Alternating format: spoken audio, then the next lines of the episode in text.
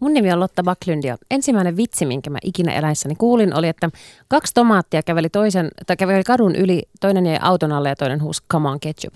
Mä la, nauroin sille varmaan neljä päivää ihan niin kuin taukoamatta ja siitäkin huolimatta mä elätin itseni komiikalla monta monta vuotta. Tämä on Ali Show. Yle Puheessa kesäarkki aamuisin kello yhdeksästä kymmeneen.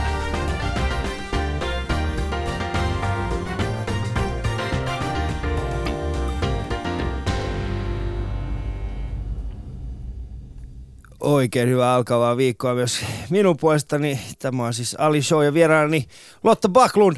Ää, Lotta, myönnettekö viimeiset, viimeiset viisi vierasta ää, heidän ää, tämä esittelytekstinsä? On ollut vähän semmoinen syvempi analyysi kokonaisuudesta. Ja nyt äh, millään tavalla sinua paheksumatta, musta jotenkin tuntuu, että tässä oli aidointa Lottaa. Koska mä tiedän sut ja mä tiedän sen, että tää oli aitoa Lottaa. Oli, oli. Musta se on tosi koomista. Että mä, oon niinku, siis, mä muistan vieläkin, kun mä kuulin sen ja mä tajusin, että vitsi. Että niinku, et, et tää on vitsi, että joku on keksinyt tällaisen jutun, joka on hauska. Ja musta se oli vaan niinku aivan nerokasta. Mm. Ehkä se on silloin jo niinku uumoillut tulevaisuutta. Se on silloin uumoillut tulevaisuutta ja se mitä mä tykkään tästä sun tavasta esittäytyä on se, että turhat pulinat pois, Häh. mä oon tää ihminen, mä nauran ehkä semmoisilla asioille, mistä kovinkaan moni, mille kovinkaan moni ei nauraisi. Niin. Tai jos ne nauraisi, niin kaikki kattois häntä, että mitä ihmettä sua vaivaa, hyvä ihminen. Kyllä. Mut kiva, kun oot päässyt tähän meidän, tähän Ali Showhun vieraaksi ja... Äh, tänään me tullaan siis Lotan kanssa puhumaan muun muassa some-identiteetistä ää, ja siitä, miten media käsittelee laihdutusta. Mä tiedän, että nämä kaksi asiaa ei välttämättä ole kovinkaan helposti käsi kädessä meneviä, ää, mutta se on, se on se, mistä me halutaan puhuttaa, puhua Lotan kanssa, koska sut on valittu ää, hiljattain vuoden naistviittaajaksi ja live-twiittaajaksi. Ja kaikille, jotka eivät tiedä, mitä nämä merkit tarkoittavat, niin päästä kohtapuolin käsiksi niihin, koska Lotan kanssa käsitellään niitä vähän syvemmin. Mutta tämä on siis Ali Show ja sä voit osallistua tähän keskusteluun. Tai siis et voi osallistua, sinun on pakko osallistua. Me tarvitsemme sinun panostustasi. Me tarvitaan sun, sun mietteitä, me tarvitaan sun ajatuksia. Käy yle piste fi kautta puhe, siellä on shoutboxi valmiina. Ja heitä sinne meille ajatuksia, heitä sinne meille kaiken näköisiä kysymyksiä ja kommentteja. Studion numero on nolla kaksi nolla kuusi yhdeksän nolla nolla nolla yksi. Sä voit heittää siihen myöskin meille, soittaa sinne ja osallistua lähetykseen ihan livenä, omalla äänelläsi, omalla nimelläsi. Soita. Ei ole pakko olla oma nimi. Onhan. Onko? On pakko olla oma nimi, on. Mistä me voidaan tietää, että onko se oma nimi vai ei? Niin, mehän ei voida. Mm. Pitää ehkä jotenkin selvittää. Ja Yle, yle. Facebookissa, Yle Puheen omilla Facebook-sivulla. Ja se, mikä tänään on siistiä, on me, minun ja Lotta Backlundin kuva. Nimittäin Instagramissa, Yle Puheen omassa Instagramissa on julkaistu juuri äskettäin tuo meidän kuvamme. Käy siellä ta- katsomassa sitä, tykkää siitä, jaa sitä. Me tykätään susta. Kuuntelet Yle Puheen Ali Showta. Osallistu keskusteluun yle piste fi kautta puhe. Lotta Backlund. Sut on loppa. Loppa. Loppa. Tiedätkö sä loppaan ruotsia tarkoittaa kirppu? Tarkoittaako? Tarkoittaa. No teissä on tää ehkä vähän sama. Mun se kirpussa. Molemmat on vähän hemmetin ärsyttäviä pahimmillaan. Totta. Se voi olla. Mutta se, mitä mä arvostan Lotta sussa eniten, on se, että aina kun mä oon tavannut sut, niin sulla on aina ollut jotain uutta. Sä oot aina tekemässä jotain uutta. Se on aina hienompaa kuin mitä sä oot aikaisemmin tehnyt. Ja, ja sä saat Mutta eikö sä tavallaan elämässä tarkoitus kuitenkin, että mennään eteenpäin, eikö tämä parempi juttu ja pyritään on. Johonkin suurempaan? On, mutta tässä kato tulee. Mä oon siis äh, tuntenut sut noin, mitäkään mä sanoisin, kymmenen vuotta. Mm, suurin Me ollaan piirtein. suurin piirtein tunnettu toisiamme. Äh, ei kovinkaan syvällisesti, vaan ehkä ammattimielessä. Mm. Että ollaan tiedetty toisistamme ja, ja siitä, mitä tehdään. Ähm, tämän kymmenen vuoden aikana mä oon nähnyt stand-up-koomikko Lotta Backlundin. Äh, toimittaja Lotta Backlundin, tuottaja Lotta Backlundin, äh, politiikko Lotta Backlundin, äiti Lotta Backlundin, laihduttaja Lotta Backlundin. Ja aina kun me nähdään tai soitetaan tai tapaa, mä aina mietin, että mitä uutta Lotalla on. Lotta, kerro mulle, etsitkö sä itseäsi? Tätä, Öö, mä luulen, että mä oon aika monella tavalla löytänyt itteni, mutta mä oon hirveän huono sanomaan ei. Et jos joku tarjoaa mulle jotain tosi mielenkiintoista tai jännittävää juttua, mm. niin mun on hirveän vaikea kieltäytyä siitä. Koska mä innostun tosi nopeasti. Mä oon silleen, uu, tää kuulostaa ihan sairaan hauskalta. Joo, ehdottomasti kaikkea tällaista pitää kokeilla. Ja sitten mun tausta on hirveän monipuolinen, että, että sen takia musta jotenkin tuntuu aivan hirveän, hirveän niin kuin ahdistavalta ja hullulta, että mä tekisin vaan jotakin yhtä asiaa. Että yksi asia olisi ainoastaan se mun ammatti. Mm. Että mun mielestä on paljon hauskempaa, kun mä voin tehdä tosi monia eri juttuja. Että sittenhän ei ainakaan tylsisty. Joo, mutta me kuitenkin ajamme maailmassa ja, ja ajamme, kun minä en tiedä miksi mä oon, mä, mä haen koko ajan sanoja tietenkin tänä maanantaina. Me elämme kuitenkin ajassa, jossa tärkeintä on se, että sun, kontribu- sun kontribuutio tälle yhteiskunnalle. Ihmiset miettii, että mitä minä saan. Että siellä on toisaalta ihmiset, jotka vahvasti yrittää suojella luontoa ja se on heidän kontribuutionsa. Ja sitten taas toisaalta meillä on tämä kapitalistinen maailma, että paljonko sinä tuot nyt rahaa tähän yhteiskuntaan, mikä on sun äh, lisäarvo tälle yhteiskunnalle. Niin Se, se on se, mitä meidän, se, ne on niinku kaksi suuntaa. Meidän pitää niinku valita jompikumpi, tai ei nyt jompikumpi, mutta meidän pitää niinku jollain tavalla mennä siihen muottiin. Ja musta vähän sen tuntuu, että kaikki ne asiat, mitä sä teet, ei ole vaan kummastakaan muotista. Ei olekaan, mutta sehän on se just hienoa, että mä yritän koko ajan olla jossakin. En mä mitenkään aktiivisesti yritä olla olematta mm. muottiin sopiva, mutta, ähm, mutta mun mielestä kenenkaan ei tarvitsisi valita jotain tiettyä yhtä asiaa. Et voi tehdä tosi moni juttu. Jos asiat kiinnostaa, niin mun mielestä ehdottomasti pitää niitä tehdä. Ja, ja eihän ne aina ole semmoisia, että ne välttämättä pystytään niinku mittaamaan rahassa. Että jos sä oot niinku tilintarkastaja, mutta sä tykkäät hirveästi kirjoittaa, niin kyllä silloin pitää vaan kirjoittaa. Sitten pitää vaan niinku tehdä niitä juttuja, mistä tykkää. Mm. Mä katson Jim Carreylla, äh, Jim Carrey, siis tämä amerikkalainen näyttelijä, äh, julkaisi... Tai siis hänen julkaisusta, hän oli pitämässä tällaista motivaatiopuhetta vastavalmistuneille ylioppilaille. Ja hän sanoi tämmöisen jutun, että, mm, että moni ihminen epäonnistuu siinä, mistä he ei tykkää. Eli moni ihminen valitsee sen, sen työpaikan, he menevät sen mukana ja sitten jossain vaiheessa he saattavat siinä epäonnistua. Niin sun riski sille, että sä epäonnistut siinä, mitä sä haluat vaan tehdä, on tismalleen sama. Kyllä. Mutta sä voit valita sen, että... sen riskin, että epäonnistut siinä, mitä rakastat versus siinä, mihin sinut on pakotettu tai mihin sinut yhteiskunta haluaa viedä. Niin, mutta mä, mä uskon tosi vähän tuollaiseen niin kuin lopulliseen epäonnistumiseen, mm. niin kuin, että sä epäonnistuisit totaalisesti ja sit sä et enää voisi siitä jatkaa. Et mä luulen, että et, et epäonnistumiset on kuitenkin aika paljon pienempiä monesti ja ne harmittaa sillä hetkellä, mutta toisaalta ne on myös semmoisia, mistä pitää oppia ja, ja toisaalta... Tämä on tosi vanha klisee, mutta epäonnistumiseen pitäisi ehkä vähän silleen suhtautua lempeämmin, koska sitä kauttahan sä osaat taas tehdä jonkun asian tosi paljon paremmin. Ja onhan siitä nyt kaikenlaisia kansanliikkeitä. Mun mielestä lokakuussa on epäonnistumisen päivä, jolloin halutaan mm. puhua paljon siitä, että millä tavalla, ja on tuotu tämmöisiä niin kuin keulahahmoja, julkkiksia ja, ja yritysjohtoja, jotka kertoo omista epäonnistumisista ja siitä, miten ne on oppinut siinä. Mm. Mä yritän miettiä, että onko mulla tapahtunut jotain mega isoja epäonnistumisia. Ei ehkä, mutta toisaalta musta on niin siistiä oppia kaikki uusia juttuja. Aina kun annetaan joku mahdollisuus tehdä jotain, niin aina vaan, aina pitää sanoa kyllä. Kaikelle vaan kyllä. Se on mun yes neuvo. Joo, mm. mä oon todella yes man. Sä oot semmonen yes man.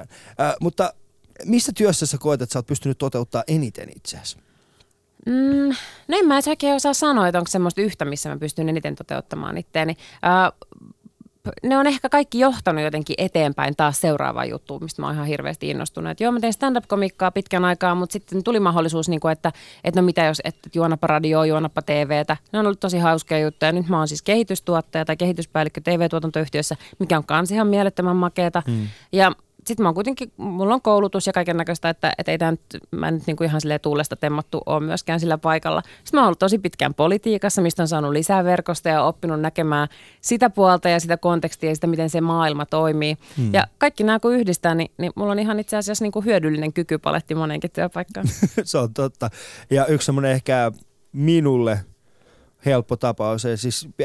kun puhutaan Lotan laajasta verkostosta, on se, että ää, jos minulla on ongelmia saada joku ihminen kiinni, niin aina löytyy tapa, ja se tapa on se, että Lotta joko tuntee hänet, on suora yhteys häneen, tai tietää ihmisen, joka... jolla on suora yhteys. Se on totta. Suomi on kauhean pieni maa, että se on vielä tämmöisessä maassa ihan mm. mahdollista. Ja oli sitten mikä tahansa tällainen niin kuin iso tilaisuus, missä on paljon niin, valtaa pitäviä ihmisiä tai, tai viihteen ihmisiä tai, tai ihan mikä tahansa, missä on paljon tällaisia päättäviä tahoja, niin Lotta aina löytyy sieltä.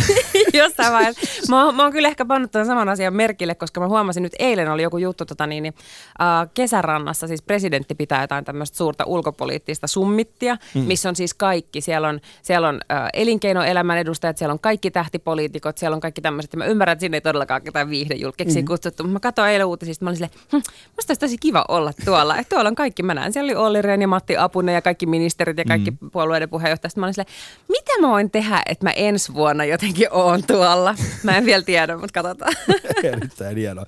Tämä on siis Ali Show ja maanantai-aamu oikein hyvää alkavaa viikkoa kaikille kuulijoille, jotka tulevat vasta nyt mukaan. Äh, Vieraanani tänään siis Lotta Backlund ja puhumme seuraavaksi some-identiteetistä ja some-minuudesta. Ali Show. Yle piste fi kautta puhe. Lotta on tällä hetkellä somen kuuminta kamaa, jos niin voi sanoa. Ja, ja toa, siis sulla on, onko sulla omaa identiteettiä somessa? Siis en, sosiaalisessa mediassa. En mä usko. Mä oon kyllä tosi paljon sama, sama henkilö somessa kuin mä oon. Ihan normaalistikin. Ja itse asiassa syy siihen, miksi mä varmaan olen niin aktiivisesti somessa, niin saattaa jotenkin liittyä myös esimerkiksi, tai siis Twitter on se paikka, missä mä oon ehkä aktiivisin. Ja mä mm. luulen, että, että tosi paljon siitä liittyy siihen, että mä en enää aktiivisesti sitä stand-up-komikkaa. Mutta mun aivothan toimii kuitenkin. Siis tavallaan sä voit ottaa koomikon pois lavalta, mutta et sä voit ehkä ottaa ikinä sitä koomikkoutta pois ihmisestä. Se on totta. Että tavallaan mun aivot toimii vieläkin tosi vinksahtaneesti monesti, niin kuin meillä koomikoilla on pakko toimia. Ja silloin, kun enää ei tarvitse ikään kuin kerätä pieneen mustaan kirjaan niitä kaikki juttuideoita, joista sä kehität sen materiaalin, niin sit mä oon jotenkin vaan pistän niitä menemään Twitteriin, siis tuuppaan kaikki mun ajatukset sinne. Ja niitä todellakaan tarvitse olla yhtä jäsenneltyä tai kehiteltyä niiden, kun jos sä meet lavalle Ali sun materiaalin kanssa, niin sun on pitänyt kelata se vähän tarkemmin. Mutta mä vaan pistän menemään sinne Twitteriin kaikki mun ajatukset. Itse asiassa mä, mulla on, mä oon huomannut semmoisen asian, että Twitterissä mulla on enemmän sananvapautta kuin normaalielämässä. Joo, ja Twitter on ihana, koska se on todella demokraattinen. Sä voit olla ihan kuka tahansa ja sä voit siellä kasvattaa sitä yleisöä ja sä voit niin kuin jakaa sun ajatuksia ihan kenelle tahansa. Mm.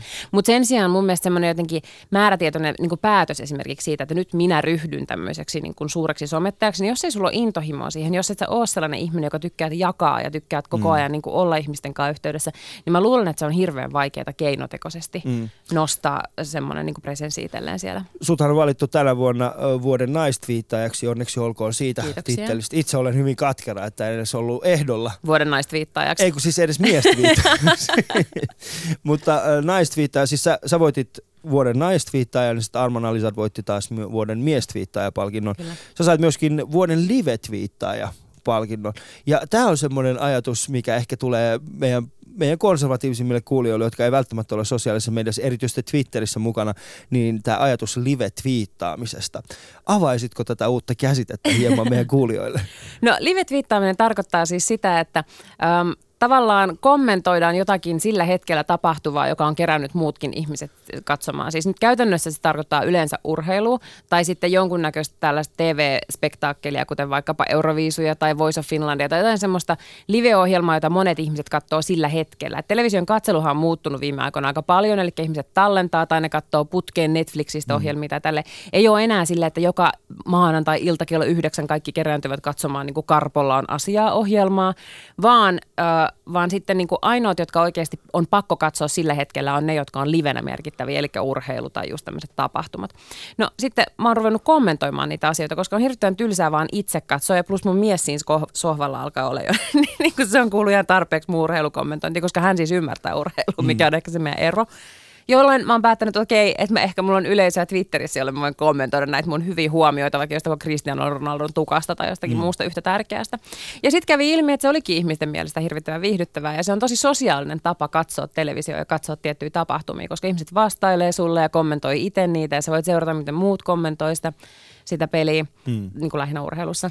Ja, niin siitä se on tullut tää live-twiittaaminen, ja, ja se on, mä luulen, että Että vielä silleen aika lapsenkengissä mä luulen, että, että viiden vuoden päästä niin kukaan ei enää, enää kato esimerkiksi urheilua tai, tai jotain tommosia isoja live-tapahtumia ilman, että niillä on jonkunnäköinen second screeni siinä sylissä. Mm. Se voi olla ja sitten siinä tulee myöskin erilainen näkemys siitä, että okei, minä katson samaa ruutua kuin tämä toinen ihminen, mutta meillä on täysin erilainen käsitys siitä, mm. mitä siellä tapahtuu. Kyllä. Ö, Sullahan lähti tämä live-twiittaaminen käsistä silloin eräänä, eräänä iltana. Mä muistan, kun koko Twitter meni hulluksi siinä, että kuka tää Lotta Backlund on, mitä nämä hashtagit täällä on.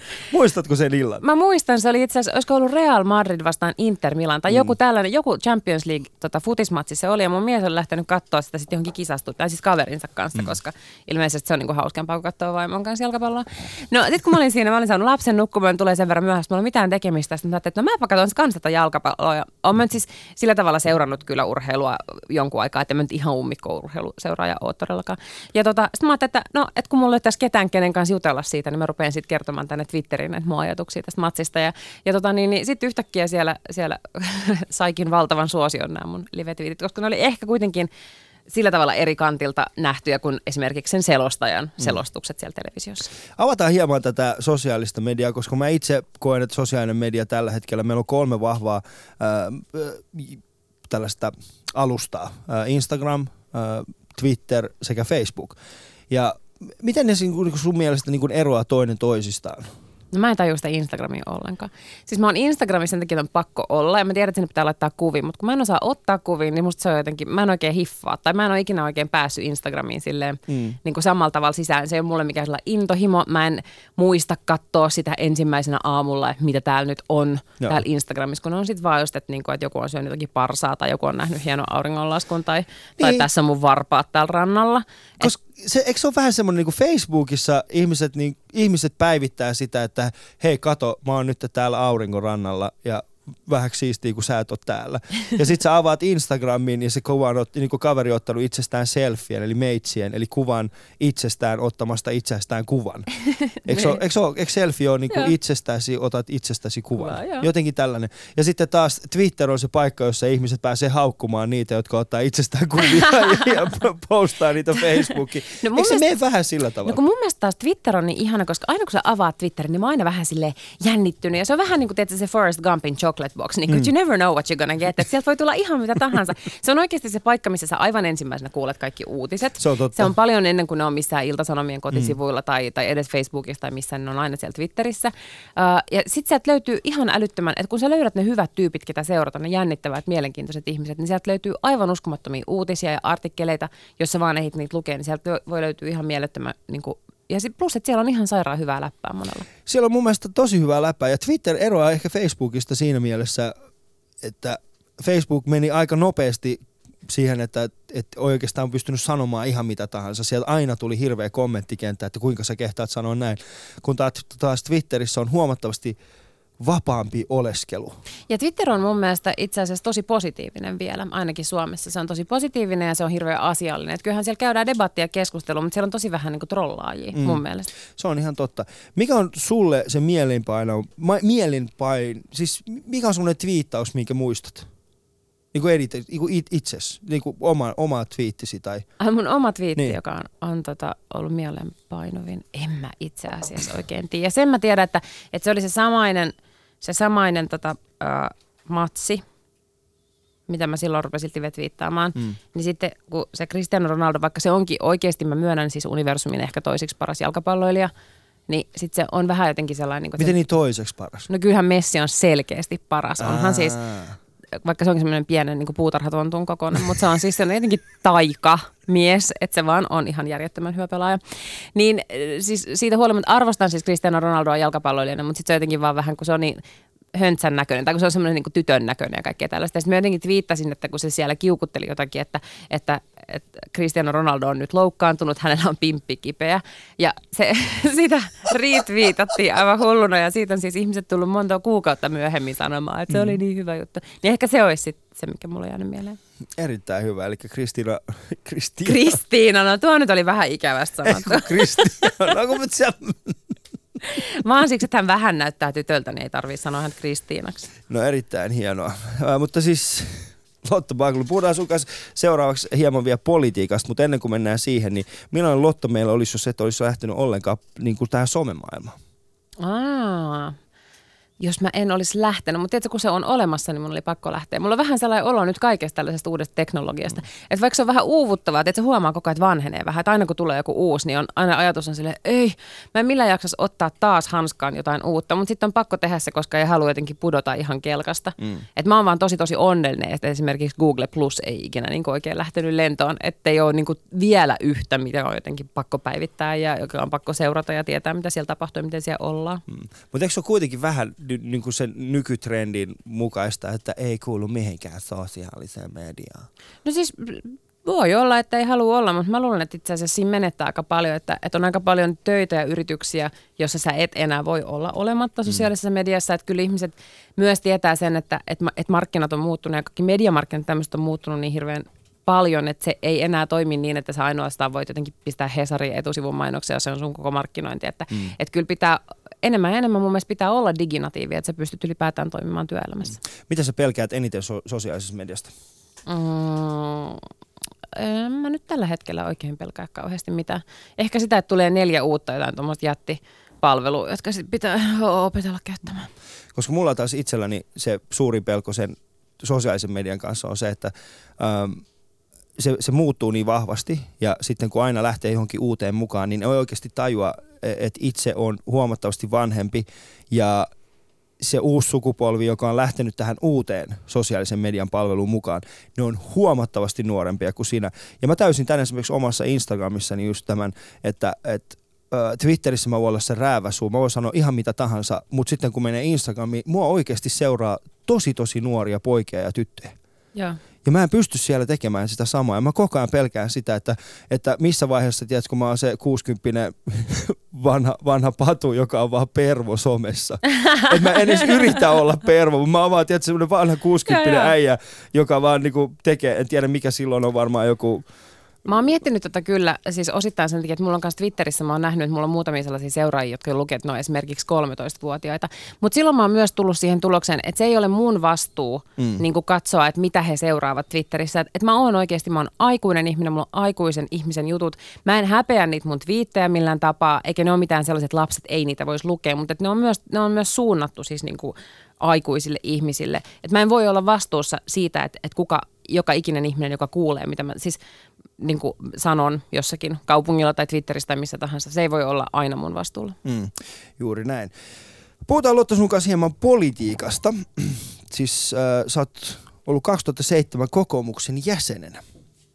No mä varmaan itse asiassa varmaan vieläkin jäsen on. Mä oon ollut monta monta vuotta. Niin siis mä tarkoitan, että siis kokoomuksen jäsenenä pyrit eduskuntaan. Joo, mä oon, joo eduskuntavaaliehdokkaana. Äh, Meinaat sä asettua ehdolle vielä?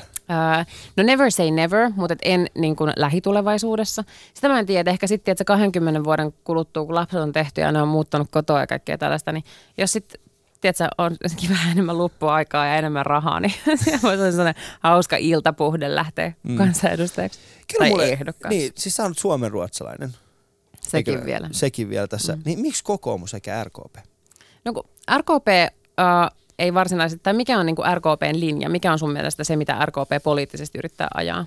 No eikö se ole vähän kuitenkin semmoinen niin kuin sekametelisoppa, no kunhan just, ollaan vaan? Että tavallaan, että heitä yhdistää niin kuin se, että, että ollaan, että ollaan ruotsinkielisiä. Niin. Ja siellä on, siellä on hienoja asioita, mitä he ajavat, ja musta on niin kuin hyvä, että R K P on olemassa, mutta että mulle politiikka ei ole ollut mikään sellainen yhden asian juttu, vaan mun mielestä politiikka on se, miten yhteiskunta toimii, miten sieltä johdetaan, miten kaikki siis sekä kuntataso että valtion taso että, että Eurooppa-taso ja ihan globaali politiikka, miten kaikki nämä asiat toimii, miten nämä palaset toimii. Ja silloin mun mielestä yleispuolue on kyllä se, mikä on paljon kiinnostavampi. Eli niin. Silloin mun mielestä pitää liittyä kokoomukseen tai demareihin tai vasemmistoliittoon tai vihreisiin, jotka nyt on mm. kuitenkin vähän jo enemmän yleispuolue kuin R K P. Mä en tiedä, mitä, mitä me, mi, mi, mikä yleisön painiketta me painettiin, mutta tällä hetkellä meillä on yksi, kaksi, kolme, neljä, viisi, kuusi, seitsemän, kahdeksan, yksitoista ihmistä linjoilla. Okay. Otetaan tähän väliin yksi puhelu. Ali Show. Yle piste fi kautta puhe.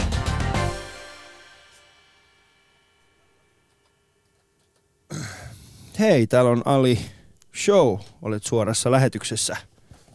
Kuuluuko? Hieman huonosti kuuluu sieltä. Hieman huonosti. Kuuluu, otetaan seuraava, katsotaan. Halo, halo, kuuluuko? Mä ajattelinkin, tässä on varmaan, tiedätkö, vaan joku vika tässä meidän järjestelmässä. Kun mä mietin, että puhelin yhtäkkiä... alkoi yhtäkkiä vilkkuu kauhean. Niin puhelimet vaan alkoi yhtäkkiä vilkkuu ja mä olin silleen, että tässä ei voi olla. No ei se haittaa, mutta jos teillä on kuitenkin jotain asiaa sinne, soittakaa meillä oikeasti lähetykseen numero nolla kaksi nolla kuusi yhdeksän nolla nolla nolla yksi, äh, kunhan saadaan vaan nämä meidän tekniset ongelmat tässä äh, kuntoon. Äh, mutta tässä tuli äh, shoutboxissa muutama viesti. Yksi semmoinen viesti, mistä haluaisin kuitenkin keskustella sun kanssa. Tästä tuli eräältä meidän, äh, meidän siis shoutbox ihmiseltä tuli, että, että miksi joku haluaisi olla koomikko? Mm. Se on mun mielestä ihan hyvä kysymys, koska mä tiedän myös, että tosi monelle siis se ajatus, että, että menee lava, siis stand-up-koomikoksi nimenomaan, mm. niin sehän on ihan hirvittävän kauhistuttava ajatus. Että sulla on oikeastaan, siinä on niin kuin valtava lössi ihmisiä, sulla on viisitoista sekuntia aikaa saada ne nauramaan, ja selkeästi niiden pitäisi nauraa mielellään sitten niin kuin viidentoista sekunnin välein. Mutta mihin me tarvitaan? Mihin me tarvitaan siis poliitikkoja tai koomikoita? No varmaan poliitikkoja tarvitaan siihen, että jonkun pitää päättää niin kuin yhteisistä rahoista ja, ja niin kuin voidaan keskustella tosi paljon yhteiskuntarakenteista, mutta mä luulen, että on ihan järkevää, että meillä on olemassa joku esimerkiksi valtio, joka hoitaa vaikka poliisia, armeijaa ja sairaanhoidon näin. Mm. Et sen takia varmaan tarvitaan niitä ihmisiä, kutsutaan niitä miksikä hyvänsä, jotka päättää, miten nuo asiat toimii, miten ne rahat jaetaan. Mm. Ja sen ei ole pakko olla minä, mutta siellä on hyvä olla joku. Äh, koomikkojahan ei välttämättä, en mä tiedä tarvitaanko koomikkoja, varmaan yhteiskunta pyörisi, ihmiset olisi onnellisia ilman koomikkojakin, mutta se, että miksi jotkut pyrkivät koomikoiksi, niin kuin sinä tai minä, niin varmaan mm. johtuu jostakin siis syvästä huonosta itsetunnosta tai narsismista, joka on niin kuin ajanut lavalle, jotenkin sellainen niin kuin loputon tarve. Mehän ollaan turhinta, mitä yhteiskunta Joo. tarvitsee. Siis me ollaan, niin kuin, me ollaan mun mielestä hyvinvointiyhteiskunnan äh, täydellinen sivutuote ihmisistä, jotka on täysin turhautuneita siihen, että mitä he ovat saavuttaneet, mitä heidän vanhemmat on saavuttanut ja mitä he eivät ole itse vielä saaneet. Ja sitten he näkevät vielä sen, että hei, jos mä oon tuolla lavalla ja sitten mä puhun näistä mun omista ongelmista ja joku nauraa, niin mä voisin saada siitä rahaa. Joo. Eikö me olla? No en mä, en mä tiedä, ollaan me ihan turhia. Siis mä luulen, että, että myös monet kokevat su, niin kuin iloa ja hauskuutta siitä, että me menee katsomaan komikkaa. Mutta äh, mut se, että miksi joku, mikä ajaa meidät niin kuin tekemään sitä mm. noin hirveätä ammattia. Niin se on mun mielestä ihan hyvä kysymys. Mm. Me palataan siihen sun, sun politiikko-urasi. Puhuttiin hetken aikaa sitten R K P:stä, niin mikä on sun mielestä tällä hetkellä, mitä R K P tekee väärin? Tai tekeekö ne ylipäätään mitään väärin? En mä tiedä, tekeekö ne mitään väärin. Nähän itse asiassa teki hirveän tulo, hyvän tuloksen E U-vaaleissa. Mm. Joten varmaan tekevät... Mikä siis on niin kuin... hirveän hyvä tulos E U-vaaleissa? No ne sai pitää paikkansa ja nosti kannatustaan, mikä on siis pienelle puolueelle tuommoisissa vaaleissa, niin jo, jo mm. itsessään voitto. Et, et tota, mm, varmaan he tekevät siis, mutta totta kai mä luulen, että et R K P, vaikka he ehkä yrittäisivät nyt niin kuin muuttaa profiilia tämmöiseksi yleisemmäksi liberaalipuolueeksi, niin mä luulen silti, että niinku, et se tavallaan maksimikannatus, minkä ne voi saada, on kuitenkin hyvin pieni, koska mm. ne kuitenkin puhuttelee, tai se niin iso osa heidän agendaansa on se, on se ruotsin kielen asema. Mm. Äh, tällä hetkellä kokoomuksessa kuohuu, en nyt tiedä kuohuuko, mutta tässä on vastakkain kaksi tällaista suomenruotsalaista myöskin. Alexander Stubb vastaan Jan Vapaavuori. Vielä muistuttaisin, että siellä on toki Paula Risikko myös ehdolla. Anteeksi, kuka? Niin. Puheenjohtajaehdokkaitahan on kolme kappaletta, joista no, yhdestä ollaan, tulee joo, pääministeri. Joo, joo, mutta jos ollaan rehellisiä, niin... No Paula Risikko, varmasti hyvä poliitikko, mutta mm. jos meillä on vastassa, tiedätkö, tällainen kreikkalainen jumala versus Jan Vapaavuori versus tällainen... Ali, niin mä, luulen, että, mä luulen, että sun, sun katsontakanta on tällä hetkellä hyvin tälleen Kehä kolmosen sisältä. Onko? Mä luulen, että kun me lähdetään tuosta Kehä kolmosen ulkopuolelle, niin siellä ei ollenkaan kysytä, että ai who, Paula who, mm, Risikko. Hyvä pointti. Vaan että Paulalla itse asiassa taitaa olla aika suurikin kannatus tuolla, tuolla tota, niin, niin kun mennään tästä Helsingistä vähän kauemmas. Mm. Ja mä en yhtään luule, että se on sillä tavalla läpihuutojuttu yhtään kenenkään. Et toki mä tiedän sen, että Alexander Stubbilla on valtava siis tämmöinen kansansuosio ja hän on tämmöinen suosikki, että hän näkee Putouksessa ja, mm. ja Iltalehdessä. Ja hän on tällainen friikki robotti-ihminen, joka pystyy tekemään täysmittaisen triatloni ja sitten sen jälkeen vielä käymään suoraan E U-huippukokouksessa puolustamassa Suomen etua. Niin. Öm, siihen mä en, en uskalla ottaa kantaa. Olen menossa siis Lahteen lauantaina juontamaan kokoomuksen puoluekokouksen iltajuhlat, että mä siellä sitten tuoreeltaan pääsen kyllä tapaamaan seuraavan pääministerin ja puolueen puheenjohtajan, mutta en osaa kyllä vielä yhtään arvata, että kuka se voisi olla. Oma henkilökohtainen... Kuka olisi hyvä? Mun henkilökohtainen suosikki olisi Janne Vapaavuori. Mä toivoisin, että Janne Vapaavuori olisi Suomen seuraava pääministeri. Mikä tekee siitä hänestä niin hyvän? Janne Vapaavuori on hirveän taitava poliitikko, se on hyvin hyvin kokenut ja, tota, ja hänet siis kehtaa todella, että ei tarvitse... miettii, että et pärjääkö se tuossa kauppatorilla, kun se puhuu äänestäjille ja kansalaisille, mutta sen voi ihan hyvin lähettää niin kuin Pihtiputaan Essolle puhumaan tiemäärärahoista ja silloin se homma täysin hanskassa. Se on hirveän suoraselkäinen ja, ja niin kuin rehti tyyppi. Et siinä on paljon hyviä puolia. Missä Jannessa? Vaiheessa olet kääntynyt takia? Sä oot kuitenkin ollut Alexander Stubbin lehdissä öö, mun tietojen mukaan melkein, melkein aina. Kyllä, ja mä äänestin esimerkiksi Alexander Stubbia E U-parlamenttiin, koska hän on hands down Suomen paras meppi. Se on niinku ihan pakko sanoa. Mm. Että kyllähän hän niinku suomalaisista poliitikoista tuntee E U:n parhaiten. Hän on ihan parhaat verkostot siellä ja sillä on tosi paljon kokemusta. Se on ollut komissaarilla kabinetissa töissä ja näin, että et hän pystyy siellä myös tehokkaimmin toimimaan. Ja mun mielestä E U-parlamentti on Alexille niin kuin todella hieno paikka ja mun mielestä on, on Suomelle hieno mahdollisuus, että Alex on E U:ssa. Mm. Mitä, mitä asioita sä toivoisit, että Jan Vapaavuori ajaisi, jos hän pääsee? No varmaan siis, no kaikkea sitä, mitä nyt kaikki muutkin kokoomuslaiset, kokoomuslaiset järkevää talouspolitiikkaa tämmöisessä tilanteessa ja niin kuin näin, mutta että mun mielestä aina tavallaan hienoa, kun tiedätkö, joku kokoomuslainen sanoo järkevää talouspolitiikkaa, niin. Koska siis tämä niin kuin järkevä talouspolitiikka niin kokoomuksen kannalta, niin sehän vaan niin kuin ajaa tiettyjä ihmisten, joihin minäkin haluaisin kyllä kuulua, mutta kun ei vaan taloudellinen puoli riitä tässä vaiheessa.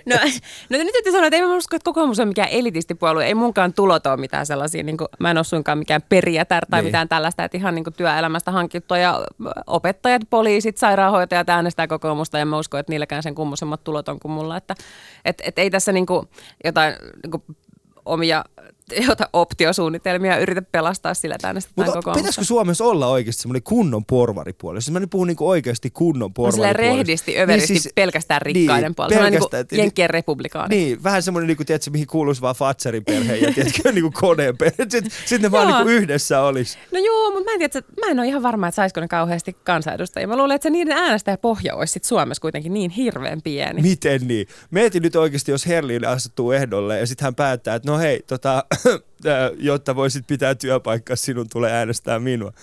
Siinä olisi aika monta kymmentä tuhatta ääntä. Mennään tästä eteenpäin. Ollaan siis Lotta Backlundin kanssa. Tänään ollaan puhuttu somesta, ollaan puhuttu politiikasta, mutta seuraavaksi mennään ehkä semmoiseen aihealueeseen, mikä ei välttämättä ole kovinkaan poliittisesti korrekti. Tämä on siis Ali Show ja ää, meidän järjestelmät ovat tällä hetkellä hieman huonossa hapessa, joten puhelin, puhelinlinjoja, ää, puhelinlinjat ovat vähän kiinni ainakaan, ainakin tässä tähän studioon, mutta Shoutboxissa käykää siellä, siellä on erittäin hyviä kysymyksiä, erittäin hyviä ää, kommentteja, mä oon pyrkinyt sieltä ottamaan muutamia aina tänne, tänne esille. Instagramissa on tällä hetkellä mun ja Lotta Backlundin kuva ja se on saanut hyvän vastaanoton. Kiitoksia teille kaikille, jotka olette käyneet siitä tykkäämässä. Ja jatketaan tässä Lotan kanssa ja yle piste fi kautta puhe. Siellä on Shoutboxi. Ali Show. yle piste fi kautta puhe. Puhutaan siis tällä hetkellä asiasta, mikä on mun mielestä poliittisesti epäkorrekti ja se on mun mielestä myöskin niin kuin yhteiskunnallisesti vähän paheksuvaa. Nimittäin me juteltiin tuossa perjantaina hieman sun kanssa tästä, että mikä sun intohimo tällä hetkellä on. Ja sä sanoit minulle tällaisen lauseen, joka sai minussa tunteita hereille. Sä sanoit, että sinä rakastat televisiota. Joo. Kuinka sä kehtaat, Lotta Backlund? Niin mä tiedän oikeastaan siis älykkäiden ihmisten pitäisi sanoa, että minä katson pelkkiä dokumentteja ja uutisia ja ajankohtaisohjelmia. Ehkä Netflixistä silloin tällöin jotakin tällaisia brittiläisiä vanhoja sarjoja. Mm. Mutta tota, mut ei, mä rakastan televisiota, mä rakastan viihdettä, mä rakastan hyviä telkkariohjelmia. Vai esimerkiksi siis suurin pudottaja, mun täytyy sanoa, että on aivan suunnattoman hyvää televisioviihdettä. Mm. Se on, se on. Mielestä, siis Amerikan suurin pudottaja on mun mielestä ehkä maailman paras ohjelma. Ja, ja tiedätkö Lotta mitä, mä oon niin... Mä tykkään siitä suurin pudottaja. Minua ei juurikaan kiinnosta se hetki, jolloin he astuu vaalle. Mua kiinnostaa, tiedätkö, se viikko, kun ne on treenannut.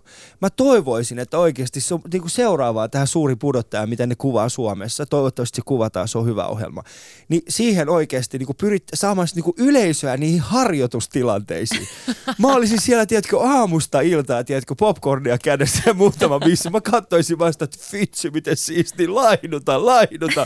Niin kuin lyöstä, koska se on, se on, mutta sitä ei tule vaan tarpeeksi esille. Koska siitä itse niin kuin lopputuloksesta saadaan huomattavasti dramaattisempi kuin mitä se, mitä se, niin kuin se kärsimys on ollut siitä viikon aikana. Mun mielestä se kärsimyksen pitää tulla enemmän esille siinä ohjelmassa. Okei. En tiedä, joo, mistä tää tuli. Selvä. Ehkä mä... Ja sitten kun me mietittiin tällaista, että äh, olisiko kuitenkin, Lotta, tiedätkö semmoinen niin kuin yllätys suuri pudottaja, Niin, että niin kuin julkiksille. Ja? Tämä ei julkiksille, mutta julkisuudessa oleville henkilöille, me, niin kuin julkisuut, niin, niin eikö olisi hyvä, että jos meillä olisi tehty tällainen, että ne vaan tulisi hakemaan meidät. Joo. Että kansa äänestäisi seuraavaa suurinta hienoa. Pudottajaa. Ei, mutta musta olisi oikeasti, musta olisi hienoa nähdä, kun julkikset laihduttaa. Siis mm. sehän on ihan loput, no me voidaan varmaan puhua tästä laihdutuksesta myöhemminkin, tästä. Mutta että, et, et se on kyllä, koska ensinnäkin ihmisiä kiinnostaa ihan hirveästi ja ihmiset mm. haluavat selkeästi niin kuin jokunnäköisiä esikuvia ja haluaa nähdä, että joku on pystynyt siihen. Niin mun mielestä se olisi ihan loistava idea. Mun mielestä esimerkiksi minua huolestuttaa, Timo Soini on hirveän huonossa kunnossa ja hänen pitäisi mm-hmm. ehkä kenties olla ministerinä ensi kaudella tai jotakin tämmöistä. Hän tarvitsisi vähän nyt kuntokuuria. Aika moni tarvitsee mm-hmm. kuntokuuria, Näin. koska siitähän on tullut tällainen uuden ajan trendi. Ja, ja se sotii aika pitkälti sitä vastaan, että kun joku sanoo, että hei, minä tykkään televisiosta. Se on oikeastaan vähän sama asia kuin joku sanoisi, niin kuin joku myöntäisi käyvänsä mäkissä. Joo. Mä en, mä en kyllä hirveästi käy mäkissä, mutta no se niin, liittyy, täs, liittyy taas siihen laihdutusohjelmaan niin. niin asiaan. Mutta joo, mä rakastan siis telkkaria, mä rakastan hyvää viihdettä, mä rakastan kaikkia semmoisia trasheja, ää, amerikkalaisia reality-sarjoja. Mun mm. mielestä on hienoa, kun tehdään hyvää viihdettä, joka niin kuin viihdyttää ihmisiä. Mm. Ja ei ole pakko rakastaa, ei ihmisten ole pakko katsoa niitä televisio-ohjelmia. Mä tiedän, että tosi monet on silleen, että hyi, että reality ja yäk, mutta, mutta toisaalta siis katsojaluvut puhuvat puolestaan. Osittain myös niin kuin toista, että kyllä ihmisiä kiinnostaa edelleen nähdä siis mielenkiintoisia ihmisiä ja hyviä tarinoita. Mm. Äh, koska, mut mistä tämä niin kuin paheksunta tulee? Mistä se tulee? Missä vaiheessa, niin kuin, missä vaiheessa television katsomisesta, missä vaiheessa me käännyttiin televisiota vastaan? En mä tiedä, ollaankohan me käännytty sit loppujen lopuksi kuitenkaan televisiota vastaan? Kyllä mä uskon, että me ollaan käännytty jossain, jossain määrin kyllä televisiota vastaan, koska nykyään kun juttelee ihmisten kanssa, mm. niin oi, pitää, pitää niinku tarkkaan miettiä sitä, että mitä mä uskallan sanoa. Mutta toi on varmaan, tiedätkö, vähän sellaista, niinku, että et, mutta tuohon täytyy jotenkin liittyä sit ihmisten huonoa itsetuntoon. Että mm. miksi kukaan, miten siis, kyllähän seitsemän päivää lehteä tilataan aivan valtavasti. Sitähän myydään joka viikko ihan hurjiin määriin. Mikä Mut tunnet sä, niin, tunnet sä ketään, joka sanoo, että meille tulee himaan Seiska tai että mä luen Seiskaa? Mm. Niin se on tosi epätavallista. Kyllä et meille sit tulee Seiska kotiin. Tuleeko? Totta kai se tulee kotiin, koska niin. mä haluan nähdä, että missä vaiheessa mua otetaan kuva siihen. Mä en ole vieläkään päässyt. Et sä vielä ikinä ollut Seiskassa? En, en. en. Mä oon tehnyt vaikka mitä. Mä oon ollut kaupassa normaalisti ostoksilla, en ole päässyt. Täh? Joo. Itse asiassa ainoa kerran, kun mä oon päässyt, se oli se, semmoinen hetki, missä äh, oli joukko koomikoita Oulussa ja ne oli mun pikkuveljen kanssa viettämässä iltaa. Ja sitten sit siellä oli lötty kuva. Siis siellä oli Tu- ku- tunnettuja koomikoita. Ja sit siellä oli se, että koomikoiden mukana oli myös Ali Jahankiri. Mutta se oli oikeasti mun veli. Ja, ja se ko- ihminen, joka oli ottanut sen kuvan, niin oli saanut kuvapalkkioksi seitsemänkymmentäseitsemän euroa. Voi ei, miten masentavaa. Mutta siis mulle tuli, se, mulle tuli semmoinen fiilis, että mä en kelpaa kenellekään. Mutta ehkä tota, tää voisi olla tämmöinen hyvä kannustus ihmisille, että kun te näette nyt Alin tuolla jossain kylillä viikkojen aikana, niin, niin ehkä joku pikku räpsäsy vaan ja sinne johonkin Seiskaan niin. kuva äkkiä. Ja sit jaetaan ne tulot. Mä tarviin kaiken ylimääräisen. Mut mistä sä oot erityisen innoissasi tällä hetkellä niin kuin T V-maailmassa? Sä no, oot kuitenkin mä, siinä saaks keskiössä. Mä, saaks mä puffata nyt näitä meidän omia ohjelmia? Esimerkiksi Ylellä alkaa syksyllä aivan uskomattoman hieno ja todella lämminhenkinen. Tässä ei ole mitään trashia, tässä ei ole mitään ällöttävää, tässä on pelkkää niin kuin hienoa. Hmm. Rakkautta ja musiikkia. Uh, osoitteessa yle piste fi kautta Suomi Love voi käydä kertomassa, mikä on se biisi, mikä on ollut itselle henkilökohtaisesti tärkein rakkauslaulu. Mm. Ja rakkauslauluhan voi olla siis eri ihmisille erilaista. Et varmaan niinku, uh, Frontside Olli on rakkauslaulu, mutta ihan yhtä lailla on vaikka, vaikka toi, uh, no, mikä joku vanha, joku opeinen kuu. Siis niinku, että se voi olla ihan mitä tahansa siltä väliltä ja sen ei välttämättä tarvitse olla miehen naisen rakkaustarina. Se voi olla, miten sä rakastat sun lasta tai sun moottoripyörää mm. Tai, mm. tai sun vanhojen ystävien joku tietty tar- niinku biisi, joka oli teille hirveän tärkeä. Mm. Ö, mitä trendejä meillä on tulossa tässä televisiopuolella? No mä luulen, että oikeastaan sillä tavalla monet asiat on jo nähty. Että yksi a, uusi asia saattaa olla tämmöinen scripted reality-genre, hmm. joka on tosi iso Keski-Euroopassa. Eli ne on käsikirjoitettuja tarinoita, mutta ne näyttää realityiltä. Eli hmm. ne näytellään realitymaisesti ja ne kuvataan realitymaisesti. Valheenvangit, joka menee livillä, Joo. on siis tästä esimerkki. Ja samoin poliisien kotihälytys, joka on, on toinen, joka on tehty tällä samalla tavalla. Mutta mä luulen, että tämä saattaa olla, koska ihmiset on nyt tottunut katsomaan realityä. Me osataan se realityn tarinan kerronta, missä, missä nähdään kohtauksia ja sitten kuullaan ihmisen niin kuin mietteet tavallaan kameralle semmoisella henkilökohtaisella haastattelulla. Ja se on, se on itse asiassa tosi tehokas tapa tehdä myös käsikirjoitettuja tarinoita. Mutta missä vaiheessa sun mielestä menee se raja, että okei, tämän, t- vai ollaanko me ylitetty sen raja, vai onko se tulossa vastaan, tämä realitin raja, missä vaiheessa vaan menee yli? Onko se hetki, jolloin aletaan katsomaan, kun ihmiset tekee lapsia? tota, äh, Briteissä menee semmoinen ohjelma kuin Sexbox, jossa on semmoinen laatikko lavalla tai semmoinen huone. Sitten siellä pariskunnat käy harrastamassa seksiä ja sitten tulee heti sen jälkeen ulos siihen ja sitten siellä on niinku studioyleisö ja sitten siinä on semmoinen paneeli. Siinä on joku seksologi ja sitten siellä on joku tutkija ja joku, joku tämmöinen. Ja sitten niinku heitä haastatellaan siinä, että et niinku okei, okay, että et noin kolmekymmentä sekuntia sitten harrastitte seksiä, nyt puitte päälle ja nyt te, nyt te puhutte tästä. Että, et mä en osaa sanoa, missä se raja menee. Mä en, en henkilökohtaisesti usko, että toi ohjelma tulee voisitko Suomeen. Mulle, missä, missä vaiheessa me ollaan löydetty miehiä, jotka pystyy kolmenkymmenen sekunnin jälkeen ei pelkästään puhumaan tunteistaan yhdelle ihmiselle, vaan yleisölle. Missä? Ehkä niitä Englannissa on jotenkin pilvin pimein. Missä, koska mä, mä en tiedä yhtäkään miestä, joka pystyisi tollaiseen painosuoritukseen. Joo, mutta kaiken näköistä. Ja sitten toinen suosittu ohjelma Briteissä ja Jenkeissä on tämmöinen kuin Gogglebox, jossa kuvataan, kun ihmiset katsoo televisioon. Siellä on siis asennettu ehkä kaksikymmentä kotiin Britanniassa kamerat ja sitten he katsovat televisio-ohjelmia ja sitten me seurataan sitä, kun ne katsoo ja kun ne juttelee keskenään. Tämä on itse asiassa tavallaan tietty versio live-twiittaamisesta, että sä katsot, kun ihmiset katsovat tiettyä televisio-ohjelmaa. Tämä kuulostaa hullulta ja mä en ymmärrä, miten se on niinku pitchauksessa mennyt läpi, että kun on mennyt kanavalle sanoa, että meillä on tällä aivan huippuidea, että me kuvataan ihmisiä, kun ne katsoo telkkariin. Mutta kun sä katsot niitä jaksoja, niin ne on todella, todella viihdyttäviä. Ne on hirveän hyvin valittu ne perheet ja ne pariskunnat ja ihmiset, ketkä niitä katsoo niitä ohjelmia. Ja ne on tosi viihdyttäviä ja ne on leikattu kuitenkin niin tiiviisti yhteen, että ne on vaan todella hauskaa katsottavaa. Yksi niistä voitti mun mielestä BAFTA, joka on siis niinku Englannin tämmöiset emmy-palkinnot. Mm. Tota, niin mun mielestä voitti just tämä Gogglebox. Sen takia, ja teille, jotka hyvä. Mietitte tällä hetkellä, miksi moinen ajatus on ylipäätään kenelle, kenellekään lähtenyt, niin siis äh, Walt Disneyhän osti tällaisen tubettajan äh, erittäin korkeaan hintaan. Hän taisi olla itse asiassa viime vuoden eniten tienaava yksittäinen henkilö YouTuben kautta. Siis tämähän oli tämä siis nuori ruotsalainen tyyppi, joka pelaa. Ja hän kuvaa, kun hän pelaa erinäköisiä. Okei. Ja Disney osti myös tämmöisen Maker Studiosin, joka on ollut tämmöinen iso tavallaan YouTube-studio, jos mm. niitä semmoiseksi voi kutsua. Disney menee nyt vahvasti siihen. No. Mutta se siitä televisiosta ja tulevasta viihteestä. Puhutaan seuraavaksi Lotan kanssa enemmän laihduttamisesta, koska se on se asia, mikä meitä kaikkia kiinnostaa näin kesän kynnyksellä. Koska jokainen meistähän on keväällä päättänyt, minähän kuule laihdutan, mutta sitten kun avaat sitten näin kesäkuussa sen Iltalehden suuren kesäekstran tai mikä nyt näitä onkaan ja huomaat, että hetkinen, nämä kaikki muuthan on mennyt ohi ja minä en ole pelkästään laihtunut, vaan enemmänkin lihonnut. Mutta tämä on siis Ali Show vieraani niin Lotta Backlund, seuraavaksi puhutaan laihduttamisesta. Äh, Instagramissa me, mun ja Lotan kuva käy siellä poimimassa se, tykkäämässä, jakamassa sitä ja yle piste fi kautta puhe. Shoutboxi käy heittämässä meille hyviä kommentteja siihen ja pääset osallistumaan meidän keskusteluun sitä kautta. Äh, Facebookissa Yle Puheen omilla sivuilla ja, ja Twitterissä hashtagilla Ali ja Husu. Tää? Hashtagilla Ali Show, vitsi. Sori oikeesti vaan. Ali Show. yle piste fi kautta puhe. Laihduttaminen, laihduttaminen, laihduttaminen. Öm, sä et ole aina ollut ton kokoinen, Lotta. En oo. Mm. En, mä oon ollut kolmekymmentä kiloa, tästä vielä isompi. kolmekymmentä kiloa on aika paljon. Mm, se on aika paljon. Se ei ole mikään ihan oikeasti pieni asia. Ei. Miten laihduttaminen on sua muuttanut?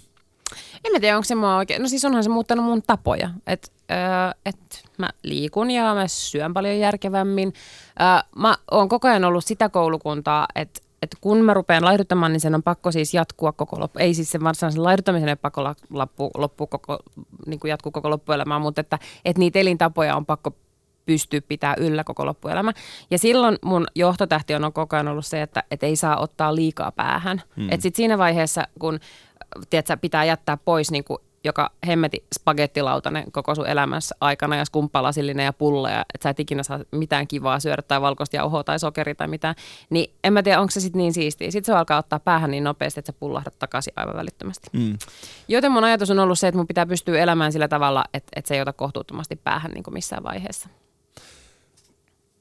Mä oon itse suhteellisen ylipainoinen, mun pikkuveli on ylipainoinen, mun äiti on ylipainoinen, ää, mut mun isä on oikeasti sellainen kukkakeppi. Totta, mä oon nähnyt niin, sopajan. Saat, siis sehän on semmoinen, niin kun katsoo niin häntä, miettii sitä, että aha, okei, okay, Alin perheessä on sitten jonkinnäköisiä ongelmia.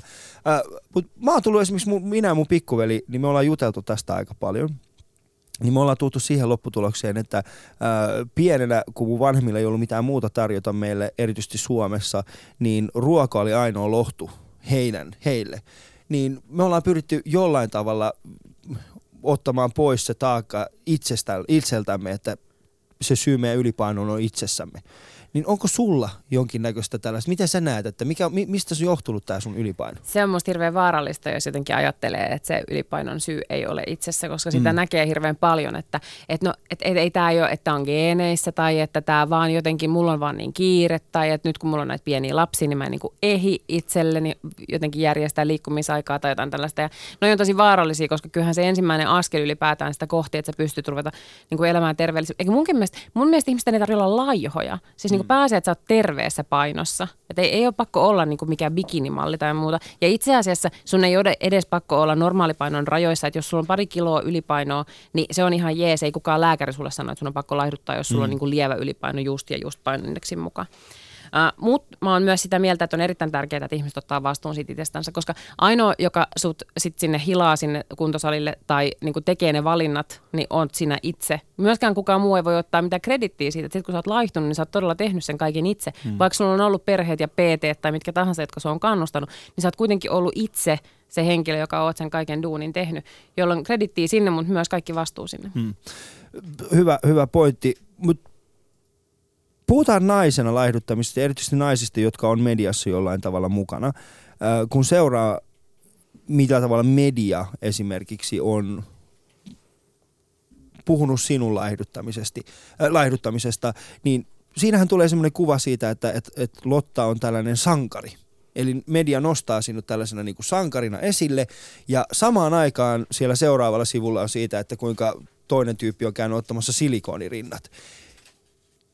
Onko laihduttaminen niin kuin tämä uusi tapa vaan, onko, onko se uusi niin kuin plastiikkakirurgi? En mä tiedä, musta se on, se on kans hassua, mä oon tehnyt saman huomion, koska siis niin kun, mä olin hirvittävän kauan niin, ettei media mua ollut kiinnostunut musta yhtään. Sitten yhtäkkiä joku, me naisten toimittaja näki mut yhdessä tilaisuudessa ja sitten se oli, että kylläpä sä oot jotenkin kapostunut vähän. Sitten mä olin, että joo, että mä oon taas laihduttanut. Ja, ja mulla on vieläkin esimerkiksi itsellään siis kymmenen kiloa ylipaino. Eihän mä oon mikään laiha vielä. Et eikä tää ole mitenkään niin kuin loppu tää mun projekti. Mä en nyt vaan jaksa koko ajan stressaa siitä. Hmm. Mut mä en tota... viittynyt mainita sitä. Kiitti, tosi ystävällistä. Että oot säkin vähän läski vielä. Ei se mitään, I'm working on it. Mutta tota, mut joo, se oli tosi hassua ja sitten en mua, mua siis, mun mielestä, jos verrataan vaikka siihen, että mä tein työkseni stand-up-komikkaa, se on mun mm. mielestä todella vaikeaa ja se on vaativa laji ja mä olin siinä hyvä. Ja musta se, oli niinku, se olisi ollut sen arvosta, että joku olisi laittanut mut lehden kanteen, mutta mua ei suinkaan pyydetty lehden kanteen silloin. No sit mä en ollut oikeastaan tehnyt minkäännäköistä mitään, mutta mä olin laihduttanut, niin sit mä yhtäkkiä olinkin naisten lehden kannessa ja mä sanoin sille toimittajalle, että musta tää on tosi hullua, että niinku, tavallaan mä ymmärrän, että laihduttaminen, ja mä tiedän, että laihduttaminen on vaikeaa ja se on pitkä prosessi ja näin, mutta mut se on kenelle tahansa mahdollista. Mm. Että se on tavallaan sun omasta päätöksestä kiinni. Ja silti se on se asia, mikä niinku nostetaan. Ja sitten se toimittaja sanoo, että niin, että kyllähän se vähän niinkin on, että jos olisit vaikka väitöskirjan tehnyt, niin et se olisi tässä. Joo, mutta siis siinähän tulee tämä ajatus siitä, että et laihduttaminen on valtavasti tällainen uroteko.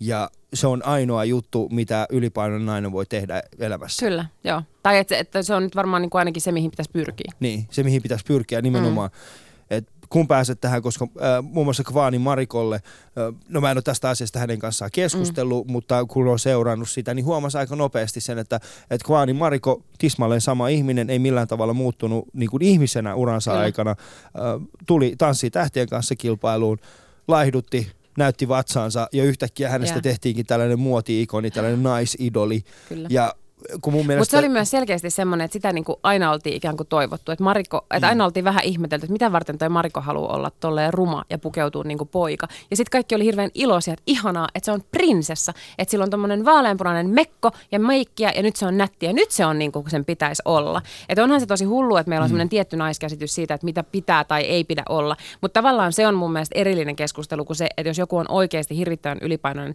niin se tarkoittaa sairauksia, se tarkoittaa niin kuin heik- heikkentyä elämänlaatu. Se tarkoittaa sitä, että sä oot lyhyemmän aikaa äiti tai isä sun lapsille ja mm. niin kuin lapsen lapsille, että et, et ne on aidosti niin kuin vaarallisia terveysasioita. Että eihän Marikokaan ikinä ollut, eihän Mariko ollut vaarallisen lihava missään vaiheessa. Se oli vaan vähän niin kuin pyöreä. Mm. Hän oli siis normaalin, hän oli normaalin kokonaan. Niin oli, niin. niin, niin. Että siinä ei ollut mitään erilaista, siinä ei ollut mitään vaarallista, mutta median käsitys siitä, minkä näköisiä, koska sama asiahan toistuu miehilläkin. No okei, sanotaan näin, että äm, jos miehenä, jos mä nyt lähtisin tästä laihduttamaan, niin ei lehdet siitä juurikaan tekisi yhtään mitään sen enempää. Jossain vaiheessa ehkä joku ottaisi, mun, mm. mä ottaisin kuitenkin selfien jossain peili edessä salilla, ja sitten mä olisin, katsokaa, minä olin tämän näköinen nyt.